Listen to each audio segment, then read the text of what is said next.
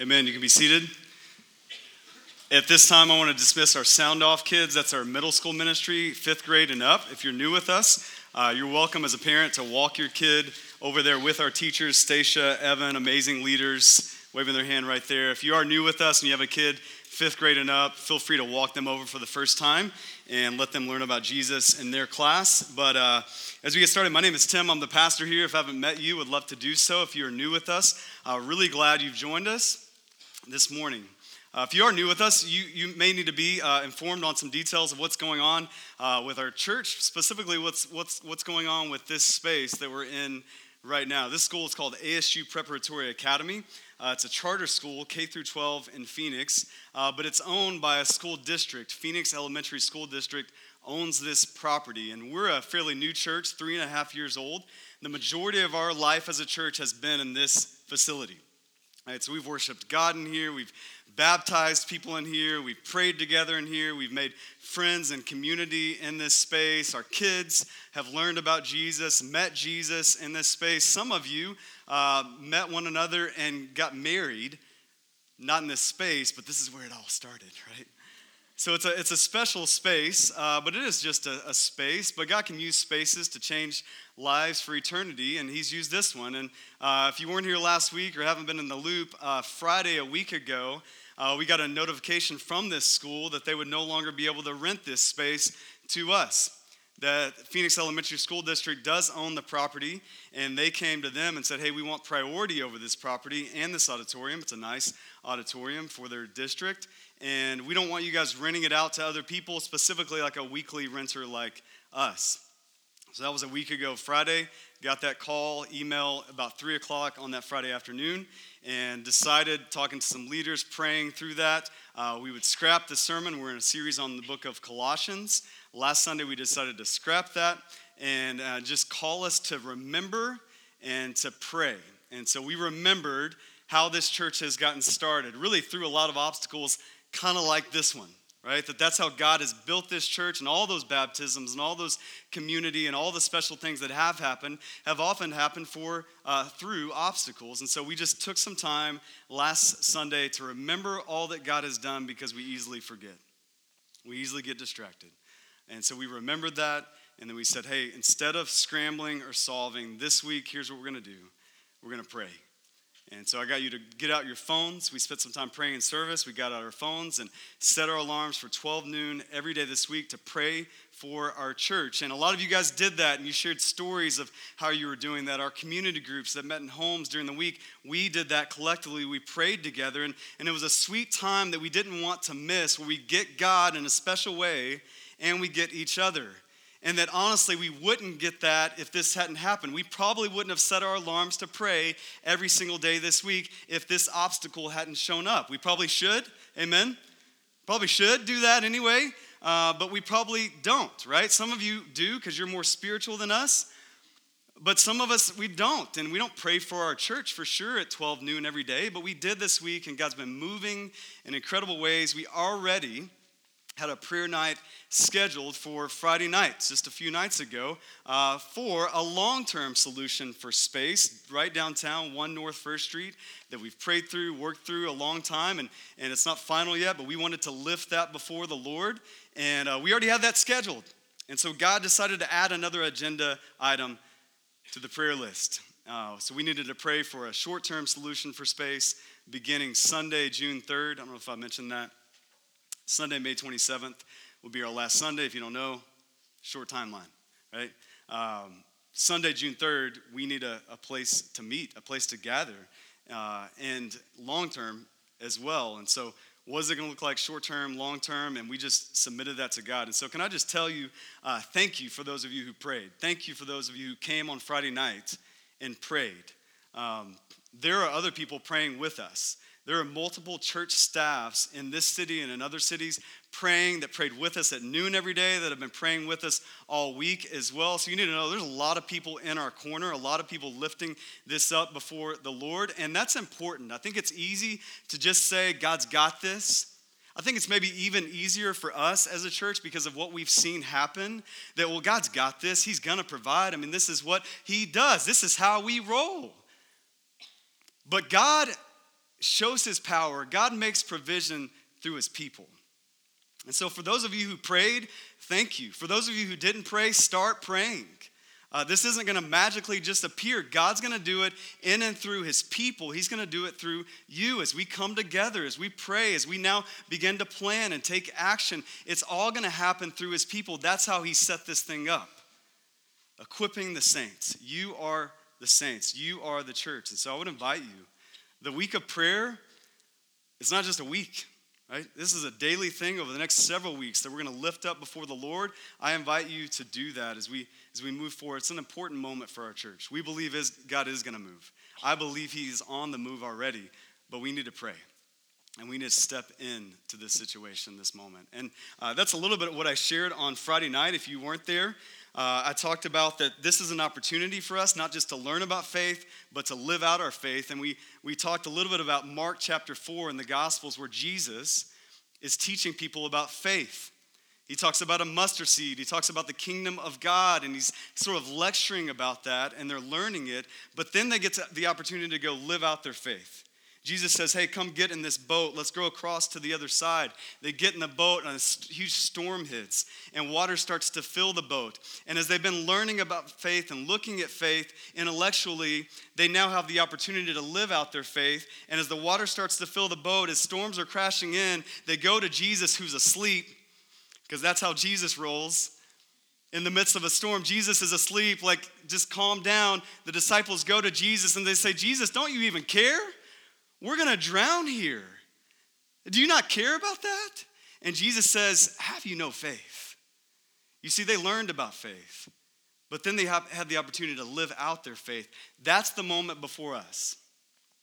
As a church, as individuals, is not just to talk about these things that we read in the Bible, but to actually live it out. And that's exciting because we get the opportunity to be molded and grown in our faith, not just in an ethereal way, but in a literal way. And so that's the opportunity before us, and that just so happens to be our passage this morning. We are in the, uh, the book of Colossians, a series in the book of Colossians. And the passage we come to today, the one we just read, Colossians 2 6 through 15, is about maturity amidst adversity. In God's providence, He's still molding us. He's teaching us collectively and us as individuals in our lives that when unexpected trials come, obstacles come, because they will, that we get the opportunity to live into that, to lean into that, and mature in Christ through all of that. And that's what we're going to see today. Aren't you glad that God is sovereign? Aren't you glad that God makes providence and points us to verses like this? As I studied this this week, I just thought, thank you, God, that, that you're in charge and I'm not. Um, this is exactly what we need to hear. So, Colossians 2, let's hear it. Let's see it. Grab a Bible. If you don't have one, there should be one on an armrest near you. Uh, grab your phone. You can go to BibleGateway.com. You can download an app. Uh, we want you to see Scripture with your own eyes. That's where the power is, is in God's Word, not my Word. And so grab a Bible and look along with us. We're going to start in verse 6. It says this Therefore, as you receive Christ Jesus the Lord, so walk in him um, just to catch you up, if you haven't been with us, Colossians is 95 verses, and 15 verses mention specifically in Christ or in Him or in God. And you see that theme throughout the book of Colossians. That's 15 times throughout the whole book. Seven times we see that just in this passage. So, this idea of being in Christ is packed into these few verses that we're going to look at. And so, we're going to walk through some of those. And the first thing that we see is as we've received Christ Jesus, so walk in him. As you've received him, so now walk in him. And when we see that therefore, it causes us to ask, what is the therefore? Therefore, let's look back at the previous verse. In verse 5, the last thing we see is Paul affirming the faith of the Colossians. Faith that taking God at His word, believing the promises of God, that we receive Jesus Christ by faith, not by works, by faith in the work, the finished work of Christ. And so Paul is saying, therefore, as you received it that way, now walk in it. You're saved by faith, but you're also sanctified by faith. Don't leave out the basics. And so, hopefully, you hear this if you've been coming here for any length of time at Phoenix Bible Church. We always go back to the gospel the good news of Jesus Christ, that by grace, through faith, He saves us, and that also empowers us to be sanctified in Him. And so Paul is, is saying that here. You've received it this way, continue to walk in that same faith. And that if you will not walk in this faith, you will not walk at all. You see, the implication here is that this is the only option to continue walking. You shouldn't be picturing a Scantron with multiple choice. Uh, it's not like walk by faith or walk by your works or walk by your religious practices or walk by your good ideas. There's one option that works, that walks, and then there's the other option that craters, that collapses, that falls. We will either walk by faith or we won't walk at all. And so, as we see maturity amidst adversity, we have to walk by faith, go back to our faith, never leave our faith in Jesus. The second thing we see is we are rooted and built up in Jesus. Look at verse 7 and 8 with me. It says, Rooted and built up in him, established in the faith, just as you were taught, abounding in thanksgiving. See to it that no one takes you captive by philosophy and empty deceit according to human tradition, according to the elemental spirits of the world, and not according to Christ. So we should walk in Jesus. We are rooted, established, built in Jesus. Here's what that looks like the way we are rooted, and we can go to some other passages for this, is, is two things. Psalm 1, we see this that blessed are those who delight in the law of the Lord, for they are like what? A tree planted by streams of water. They're rooted. How? Because they delight in the law of the Lord. They're rooted. We see in Matthew chapter 7, the end of Jesus' brilliant, extensive teaching in the Sermon on the Mount. He's gone through all these teachings and all these ideas. And at the very end, he says, If you listen to these words, if you do them, you are like a wise man who builds his house on a rock. You have a solid foundation. And when the storms come, the adversity hits, because it will, you will be immovable because you do what I say. And so, Psalm 1, Matthew 7 tell us the way to be rooted is to delight in the law of the Lord and then to do what it says. Delight and do so we can be rooted, built up, established in Christ. This is our foundation. This is how we survive adversity. You see this in all ways of life. You see this in building a home, in building a, a, a building that the longest work goes into what? The foundation. Right? There's multiple steps. It seems like the foundation takes forever, and then they start building things and it goes really fast, right? The drywall, that, that hangs fast. Everything else goes up fast, but not the foundation. Right? It takes time because getting the right foundation is key to everything else. It's essential. I see this not just in buildings, but I see this in my five year old son who's playing T ball right now. Um, the hardest thing, there's lots of hard things, all right? Five year olds playing T ball, it's like herding cats. Uh, for my son specifically, he always wears his hat to the side or backwards. And I didn't teach him how to do that, right? He just goes out there and he, I'm like, dude, what are you doing with your hat? Put it on right. He's just standing out there outfield, like just to the side, just hanging out. And so I'll go and I'll switch the hat on, on right for him, right? But that's not the only obstacle with my son playing T ball. The, the biggest obstacle for him and everybody else is when they get up to bat. And maybe if you have some kids who play T ball or have seen this, this is always the case. They get up to bat. My son does this just like everybody else. He gets up and he starts standing like this with his feet together, right? And so the coach or I'll come alongside and tell him, hey, hey, bud, you need to spread your feet apart. And so what does he do? He's standing like this. He does this. You're like, no, no, no, that's not it, right? And you're like, they'll just scooch them in a little bit, and you start, you're doing it like you look all weird as the parent out there. You're trying to show them how to do it, right? And before long, what I have to do is I have to get down with him and have to grab his leg, and I have to place it where I want it to be. And I have to take the other one and I have to place it where I want to be until he's shoulder width apart and has a good foundation so then he can crush it, right? That's what you have to do. The hardest thing for kids in T ball is getting their foundation right, right? The hardest thing for us in life, the most essential thing for us in life is getting that foundation right. Right? Why? Because adversity is going to come. Because the storms are going to come. Because the obstacles are going to come, and will you stand firm? Will you hold fast, as Second Thessalonians says? Or will you slip off to the side? Will, will, anything that comes along, just, just the simplest obstacles, the simplest doubt, cause you to, to leave your faith? Or will you stay grounded in your faith?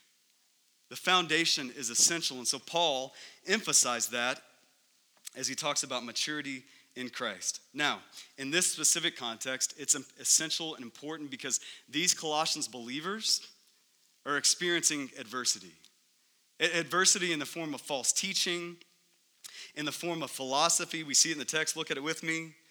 Empty deceit, according to human tradition. Elemental spirits, that's the demonic, that's Satan, his servants' works and effects. That there's philosophy, a way of thinking about life. There's empty deceit, things that seem right, helpful, pleasurable, but are not according to human tradition, but also according to a spiritual realm, there's things that are attacking their beliefs. Colossians, the believers there, were a part of a church that's about the same age as ours, three to four years old. Newer believers, they don't have the 66 books of the Bible to rely upon. And so Paul is writing them this letter to say, hey, hey, stand firm, be rooted, be built up. I know there's this philosophy, this empty deceit. I know there's spiritual warfare. I know there's human warfare, but you stand firm. You get this foundation right. So it's so essential for them. It's so essential for us. And as I just look at those words philosophy, empty deceit you begin to realize quickly that these attacks, this adversity is not going to be direct, it's going to be deceitful. It's the idea that it will seem good, seem right, seem helpful, but it's actually not. And so, so for us today, the reality is for, for most of you, as you experience adversity, it's not going to be, hey, man, come. Come and destroy your life. Hey, hey, hey, come and destroy your family's life. Hey, why don't you take this sex? And, and misuse it and, and destroy your life? Why don't you take this substance and get addicted and destroy your life? Why don't you take these material possessions and, and don't make them just something to steward for the glory of God? No, you make them the idol of your life, the goal of your life. Hey, come, take your kids, make them your success. Hey, hey, come, take your vocation. Make that what defines you, and you'll ruin your life. Is that how it comes at us? No. That'd be a little bit easier, right? Because we'd all just say, no, no thanks. I'm going to follow Jesus, right? Paul says that's not the way it comes at you. It's deceitful. And so it's, hey, come. This is going to be great. Hey, this sex, man, it is going to fulfill you in ways that you've never been fulfilled before. Hey, this substance, man, it's going to help you escape from your job, from your worries, from your stress. It's going to provide that for you. Hey, hey, this commercial on TV of all these material possessions and that lease you could get for that Jaguar, that home you could purchase that you can't afford. Hey, man, that, that's where your success is going to come. That's where identity, that's where fulfillment's going to come. That billboard as you're driving down the road, that, that professor that's calling you to some philosophical belief and causing you to question your faith, that it all seems right, it all seems helpful, it all seems like it's gonna fulfill us. And Paul is saying it's deceitful.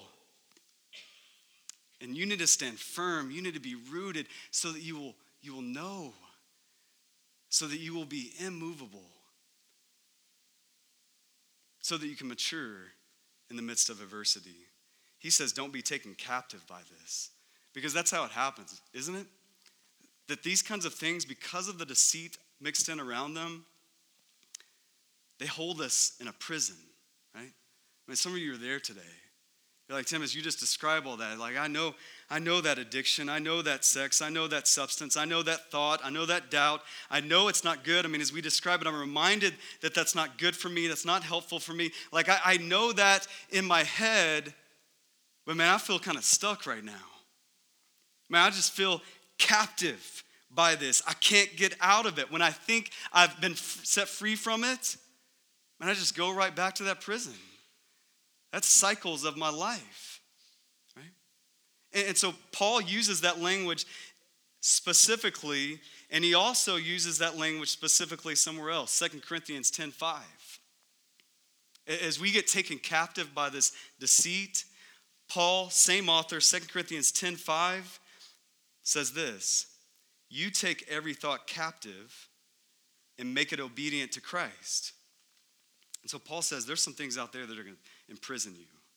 And so here's what you need to do instead of them imprisoning you, you submit it all to Christ. And, and you take every thought captive. Same word. Do you see it? Same word. But it make it obedient to Christ.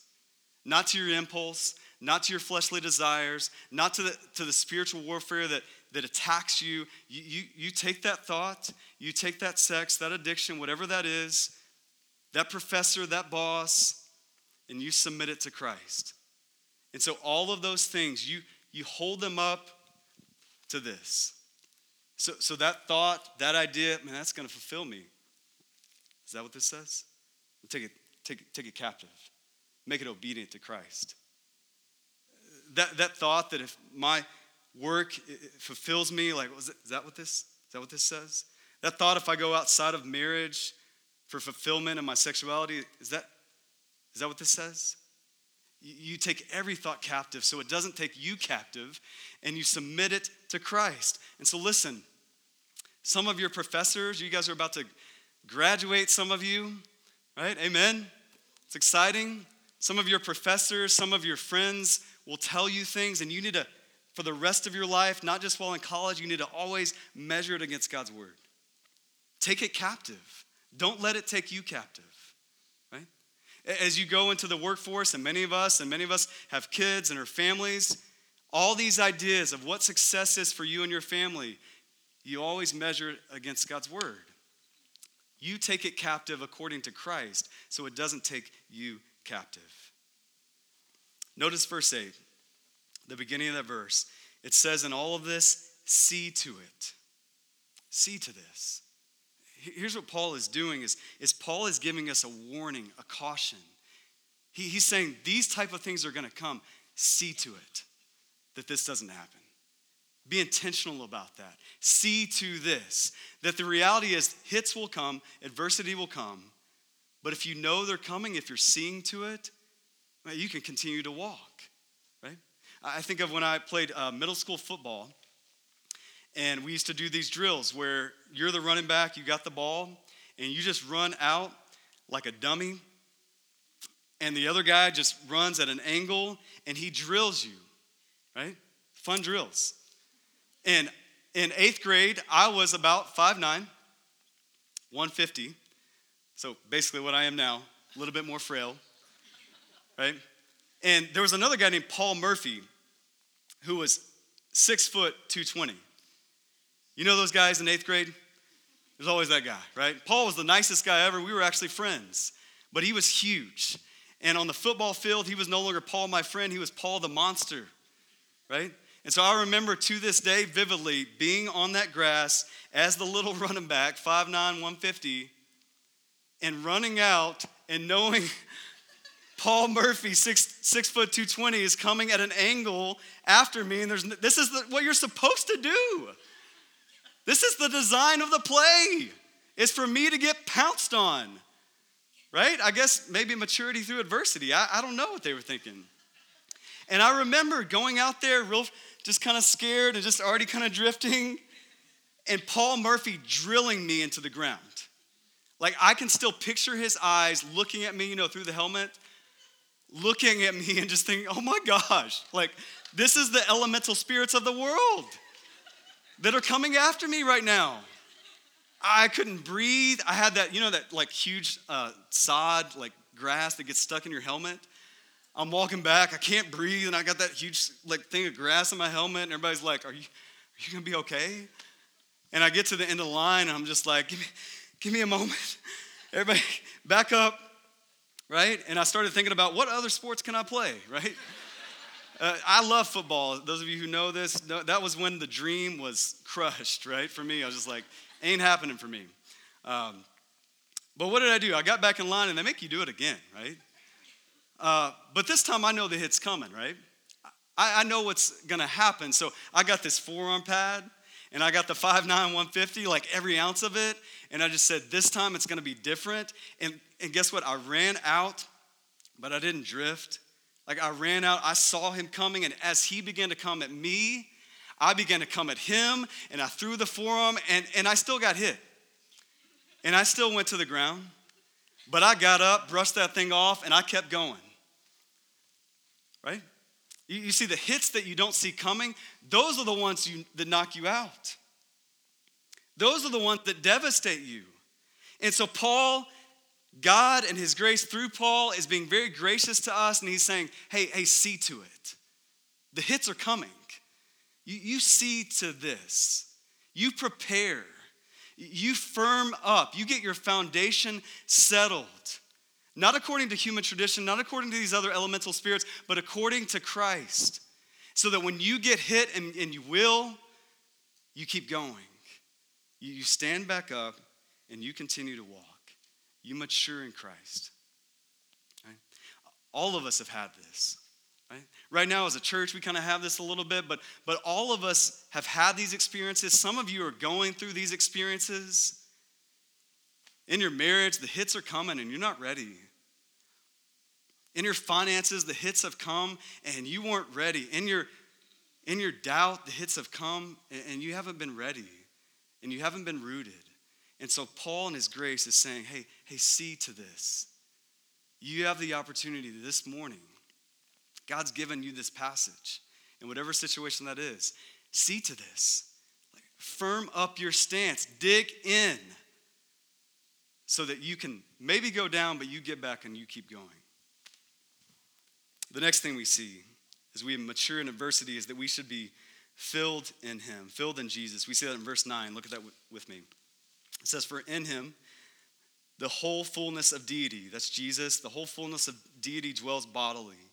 And you have been filled in Jesus, who is the head of all rule and authority. Paul here repeats what he says in chapter 1 that the, the fullness of deity dwells in bodily form in Jesus.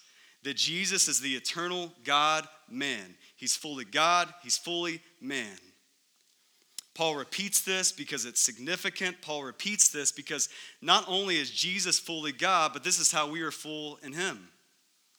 You see, Jesus made a lot of claims. Jesus healed a lot of people. Jesus did a lot of things. But if he was just a man, it's all just good things. But if he was the eternal God man, if he was the source, as Colossians says, that by him, through him, for him, all things were created, if God is the source, he's the fullness of God, Jesus is the fullness of God, then when we receive Jesus, we can be full in him because he's the source. So all the all the desires you have for, for fullness to be fulfilled through your job, through relationships, through whatever, all those desires, Jesus created those desires in you. The proper desire. And he also created the way for you to experience fulfillment in that. He created it. He knows how that hole needs to be filled, and it comes with being filled in Him. Jesus is fully God. If you've placed your faith in Jesus, you are fully in Him, so therefore your life can be full.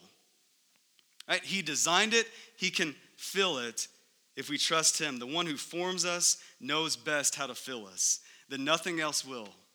That's why all those other things that we do chase after, we always leave feeling empty. That's why it lasts for a little while, that success, that pleasure. It lasts for a little while, but we always say, ah, something's kind of missing, right? It's because we're meant to be full in Jesus just as He is full in God. I think about Kanye West, great theologian of our day, rapper. If you don't know who Kanye West is, I can't help you, right? Uh, he's a rapper, artist, and he gives a lot of inspirational tweets on Twitter. If you've seen him, he, a lot of inspirational quotes. I think he just feels like he's just helping the world, right? He's gift to the world.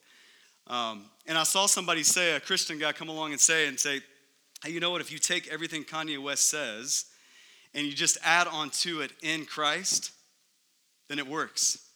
And so I decided to test that. I looked at his feed, just a couple quotes for you. He said, All you have to be is yourself. That's just, thank you, Kanye. It's just the warm fuzzies, man. All you have to be is yourself. You'll be full. That's not true, right? All you have to be is yourself, yourself, all your thoughts, all your words, all your deeds. You just be that and then you'll be full? Uh uh-uh, uh I don't think so, Kanye. But, but listen to this all you have to be is yourself in Christ. That works, doesn't it? He said this get past the past. Mmm, love that. Love that, Kanye. Get past the past, man. Just do it. Just get past it. But get past the past, what? In Christ. Who can actually help you move on from your past? Who can forgive you of your past? Who can, we're going to see in a minute, cancel all of your past, erase it? Okay? This is where we find fulfillment. It's not in some cute, trite sayings. It's not in what we can offer or come up with. It's not in some self help books. It's not in what your professor says. It's not what your boss says. It's in Christ. That's why 15 times in 95 verses we see in Christ, in Christ, in Christ. That everything is available to us in Christ, that nothing is available to us outside of Christ. This is where maturity happens, especially through adversity. The last thing we're going to see is that we are alive in Christ. Look at verse 11 with me. Verse 11 says this In him, in Christ, also you were circumcised with a circumcision made without hands by putting off the body of the flesh by the circumcision of Christ, having been buried with him in baptism, in which you were also raised with him through faith in the powerful working of God, who raised him from the dead. And you, who were dead in your trespasses and the uncircumcision of your flesh, God made alive together with him, having forgiven us all of our trespasses by canceling the record of debt that stood against us with its legal demands. This he set aside. He nailed it to the cross. He disarmed the rulers and authorities and put them to open shame. Don't you just love that? He put the rulers and authorities, the spiritual realm, Satan, his servants, works, and effects, he put them to open shame through the cross and the resurrection. He triumphed over them in him, in Christ. Now, now, Paul starts off with what seems like a totally random thought about circumcision, right? Uh, we talk about circumcision in one place, typically, uh, in the hospital, right? When you have a boy, we don't usually talk about it in any other realm of society. I, I don't know why you would, right? But in this day, in this culture, it was different. That this goes back to the Old Testament. You can look these up on your own. You can write these down. Deuteronomy 10, 16, Deuteronomy 36 talks about circumcision, the purpose of circumcision, that it was a mark for God's people to set them apart, but also to be a shadow of a substance that would come. That ultimately it wasn't about a, a skin being cut to mark God's people, it was about our hearts being cut, our sin being severed, and that the shadow was circumcision. That was very normative for them to talk about. That's why Paul brings it up here. But the substance was a heart changed by Jesus. And so Paul begins to dig into that a little bit more this idea that we go from death to life that we're buried with Jesus, that we're raised with Jesus. He says it again, verse 13 You were dead, but God made you alive with Jesus. 2 Timothy 1:10 says this in a really great way, really profound way. Jesus has destroyed death and has brought life. That the beauty of Christianity, the power of Christianity, is not that we're kind of okay people who are trying to figure things out. It's not that we're, we're all basically good and we're trying to, to help ourselves get better. Like, the power of Christianity is that we're dead and God raises us to life. That's why we do baptisms, is to publicly show that, to go in the water and say, we are, we are dead in Christ. Our sin is dead, it's forgiven, it's canceled. And then we come up out of the water and we're made alive. If you're not a Christian, that's what God invites you into today. Not just to learn some better things about your life to do, but to say honestly before God, I am dead and I need to be brought to life. That's why Paul repeats it in two separate ways buried with him, raised with him, dead, made alive, forgiven, trespasses gone, debt canceled. And I think for a lot of us, as we just heard that, many of us can be like, okay, Tim, I got that. Dead to life. I know I have new life in Jesus. I'm a new creation, right? I think the one we struggle with is that whole record of debt thing. I think that's the hardest one for us to get. That, that your record of debt has been canceled. Literally in that passage, erased. Because debt follows us around. Financial debt does this, right? Scripture says in Proverbs, the borrower is slave to the lender. Right? Debt follows you around. You try to buy a house, they're going to look at your credit. You got debt. You got too much debt. You can't buy a house. You need to have auto insurance. They're going to raise that rate. Your debt follows you around. It's the same way spiritually, but it's not just on a bill once a month. Right? Your debt spiritually, it follows you everywhere. It hangs over your head. Some of you are there this morning, right? Your, your debt is your, your sin debt before a holy God. And your thoughts and your actions and your words, even this morning, there's a record of debt. And it follows us around. And it creates a separation in our relationships. It, creation, it creates a separation in our relationship with God. Right? How, how many times do you, do you not pray to God because you feel guilt and shame because of your past? How many times do you not talk to your spouse or that friend or get vulnerable because you're thinking about things in your past? Because you're thinking about your record of debt. And you're thinking, man, if I could just get that debt paid off, then, then this relationship would be so much better, right? Then I could be honest, authentic, vulnerable. And if I could just get that debt paid off, if I could just go to church a little bit more, read my Bible a little bit more, mature a little bit more, erase that debt, and then like I would worship God, I'd raise my hands. Right? How many of us are held back by this hovering debt that's over our lives? I think this is the hardest one for us to get. So that's why Paul uses this intentional language of canceled, nailed to the cross. Notice he didn't say he lowered our debt, he doesn't consolidate our debt, he cancels it. He nailed it to the cross. Not that he will nail it to the cross, he nailed it to the cross. And, so, if you can picture that, John Piper, uh, author and pastor, said this, and I thought it just gave some really good imagery to this thing that he nailed our debt to the cross. So, just imagine a big sheet of paper, for some of us bigger than others, that has all your debt, all your sin, all the things you've ever thought about, all the things you ever did, all the things you didn't do that you were supposed to do in obedience to Christ. And just imagine a giant sheet of paper where all that paper is filled up, every ounce of it with our record of debt, which, by the way, when Jesus went to the cross, it was all future debt. And just imagine that paper for you, right where you sit.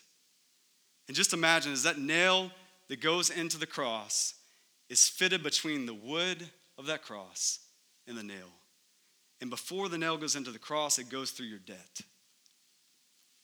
Jesus nailed your record of debt to the cross. That's why he can cancel it. Before you even born, all the sin you ever thought about, all the sin you will ever commit, Jesus put it on the cross and he nailed it in his perfection for you. That his blood spilled out all over that, it was able, it was fully sufficient because remember, he is God in the flesh, he is perfect without sin and on your behalf, he, he nails your debt to the cross. So it can be canceled. Listen, you need to get this. If you're going to mature in Christ through adversity, amidst adversity, you need to know that that debt that is weighing you down, it has been freed up fully in Christ, finally in Christ. And I think that's the hardest thing for us to get. Why? Because we talk to one another about our debt. We talk to one another. We, we don't talk to one another about our debt because it's weighing us down. And Paul is saying, it's been cleansed, it's been freed, it's been erased. Not through what you've done, through the, the death of Jesus Christ, the nailing of your debt to the cross. That's where you're at today. If you're a Christian, whatever adversity is coming at you, Your record of debt doesn't need to be one of those things. Do you see that? You are free in Christ. Now, do you need to obey Him? Do you need to confess sin? For sure. But is God holding that over your head? No. When God looks at you, because you placed your faith in Him, because He is fully God and you are fully in Him, when God looks at you, He doesn't see your record of debt, He sees the perfect record of His Son, Jesus Christ. Amen? That's what you walk in. That's what helps you mature in adversity. We are to walk in Jesus, be rooted in Jesus, be filled in Jesus, be alive in Jesus because of what he has accomplished on our behalf. And so, simple question as we close today is what adversity are you facing? We're facing some adversity as a church, right? But as I've talked to some of you, you said, hey, man, this has been so helpful for me as we go through this as a church because in my life, some unexpected things have come up in my relationships, in my finances, where I live. And this is helping me not only figure out our next location as a church and trust God for that, but this is helping me trust God in my life. God brought this passage to us because He knows we need it.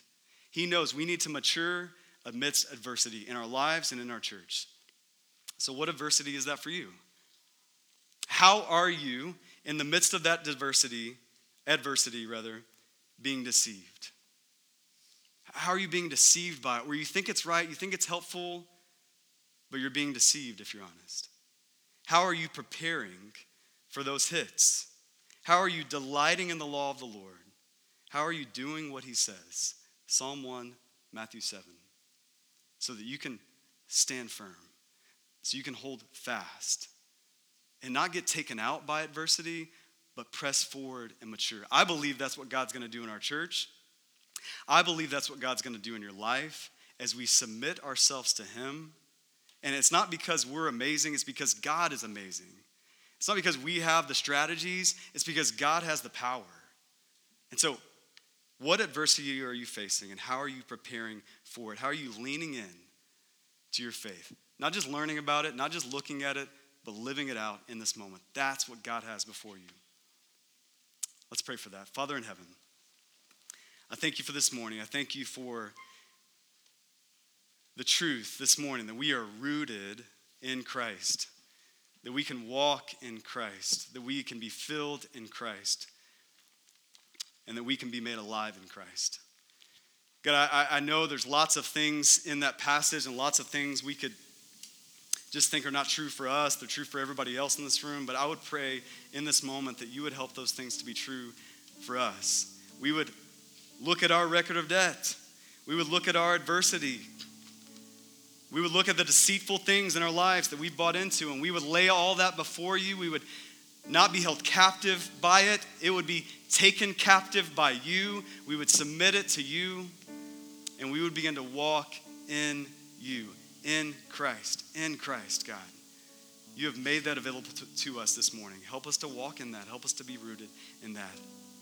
Uh, I'm excited to see uh, what would happen in the lives of the men and women in this room if we if we live this out. We didn't just talk about it, but if we live this, how our lives would be changed, how our church would be changed, how our city would be changed. And that's what you invite us into this morning. So help us respond accordingly. Help us not think about what other people need to do. Help us think about what we need to do, how we need to respond.